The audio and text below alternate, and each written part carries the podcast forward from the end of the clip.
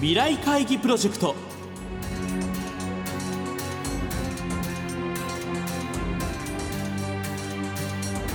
この番組は「作り変えよう」をキーワードに企業トップが提示する日本の未来に向けたさまざまな課題について皆さんと共に解決策を考える日本経済新聞未来面の紙面と連動したプロジェクトです。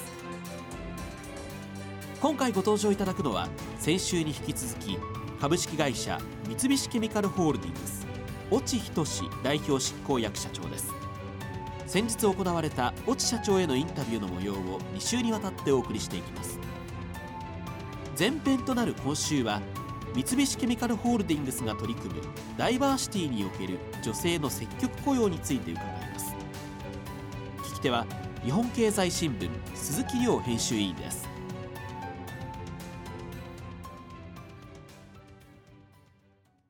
女性の働き方支援のところね、ええ。かなり具体的で、ええ。私もびっくりしたんですけど、ええ。しかも相当具体的だなという印象がありままあ、だけど分かりやすくしないと、えやっぱりうまく使ってもらえないんですようねん。例えばあの去年からなんかあのあれもやってますよね。あの保活コンシェルジュなんかもやってますからね。保育所を会社の中で作っても意味がないんですね。こっち来るまでにええ。時間かかるとかりますね。ものすごく面倒だというのがあってやっぱりそういう面ではそのいわゆるあのいろんな保育所なんかも自分の地域でやる、ええだからそういう面ではいろんな情報を提供するとかね、まあ、そういうサービスするとか、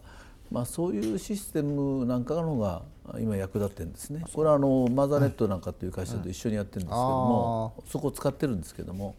まあ、そういうのを使ってえーサポートするようにしたりしてですね、まあ、そういうことが、まあ、だいぶこうお充実はしてきてると思うんですね。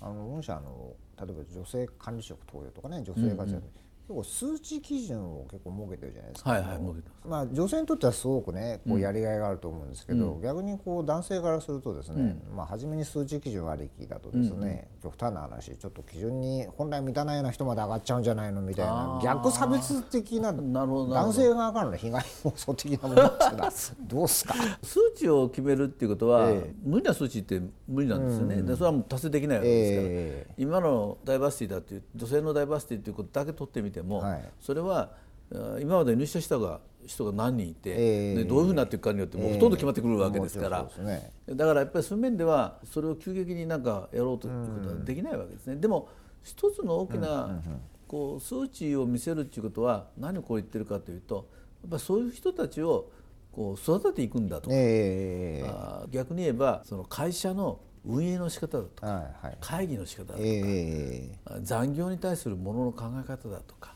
コミュニケーションの取り方だとか、そういうのをね、変えることによってこの数値を達成していくんですよという一つのこうやる気をさせることですよ。それはありますね。これはね、単にあの数値がなかったら、絶対変わりませんよね。ああ、でも数値があったらそれでいいかという問題じゃないわけです。え。だからなんかね外から人をどんどん雇ってきたり、ええどんどんどんどんお昇格させたからそれでいいかというとそういう問題ではなくて、やっぱりそのお根本的な仕事の仕方、考え方とかそういうものをね変えない限りは変わらない。ーそうですだからね。それを変えるのに数値目標がどうしても必要、ええまあ、そういうことだと思うんですよね。実際女性陣の反応みたいなものっていうのは、制度的にはだいぶ揃ってきたと思ってえくれてるんですね、だけど問題はあるんですよ。何が問題かっていうと、えやっぱりその一つはやっぱりこの自分がその育児休暇を取っ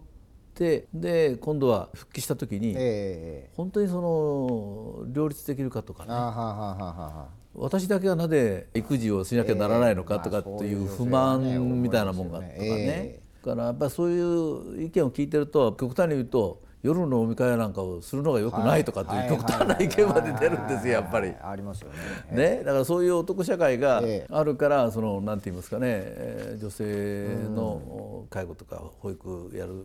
においてねえやっぱりそのキャリアなんかにも不え。え利になるとかね、まあ、そういうふうなところがいっぱいまだあるんですよね。まあ、そういう意味ではその今回あの女性の執行役員を来ていただいたんですけども、はい。やっぱりそういう意味でやっぱりこう、まあ、アメリカヨーロッパの企業としてのダイバーシティをいろいろやってきた、え経験した人が、まあ、今度うちの会社に入ってもらってそういう外からの目でうちのダイバーシティをね見直してもらおう。これは非常にいいんじゃないかと思ってまして、えー非常に楽しみにしてるんですね。ままあ、そういう面ではそういう制度ができてきて、まあ、それなりの形になってきて、うん、今度は極端に言うと本当にあの意識改革ですね。あそうですね。いわゆるその仕事の仕方の改革ですよね。根本的な。はい、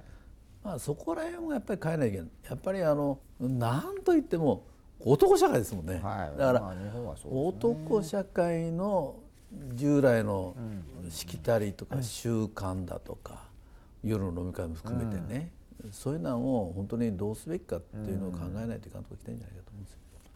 採用の段階でも結構やっぱ女性を増やそうっていう方針があるんですか？あります。やっぱりそれはあの、大卒って30%ぐらいですから工学系は、はい。はい、ですからやっぱりそれから増やしていこうってやっぱり5050ですよね、えー、やっぱり5050のイメージっていうのは、えーあ持ってなくてはいけなくて、大卒の女性の割合が30%だから30%超えれば満足だ、うん、そういうことではないと思いますね。じゃあ御社としては究極はやっぱり50 5割にしたいでしょう、うん、そのぐらいのつもりでやってますし。でそれはやっぱりその、まあ、経済状態とか,、うん、なんか我々の取り組みだとかそういうものを見て応募してくるんだと思いますけどやっぱりそういうふうに本当に平等に5050のイメージでどんどんやっていくっていうのが、まあ、本来の筋だと思ってやっていますよね。なるほど今週は株式会社三菱ケミカルホールディングス越智仁代表執行役社長へのインタビュー前編の模様をお送りしました。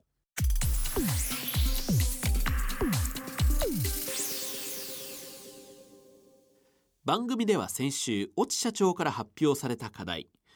女性や外国人が活躍することで10年後の日本の企業はどう変わりますか？について引き続き皆さんから400字程度の投稿を募集します。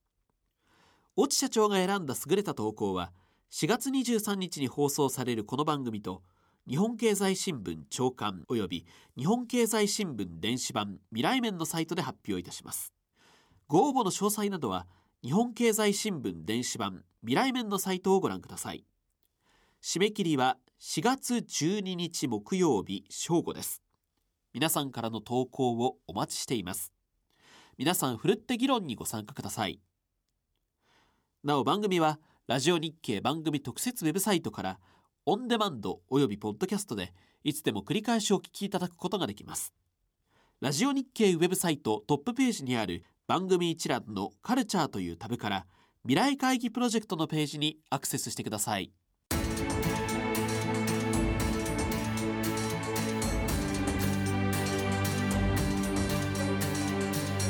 未来会議プロジェクト来週は引き続き三菱ケミカルホールディングス越智仁代表執行役社長へのインタビュー後編をお送りします。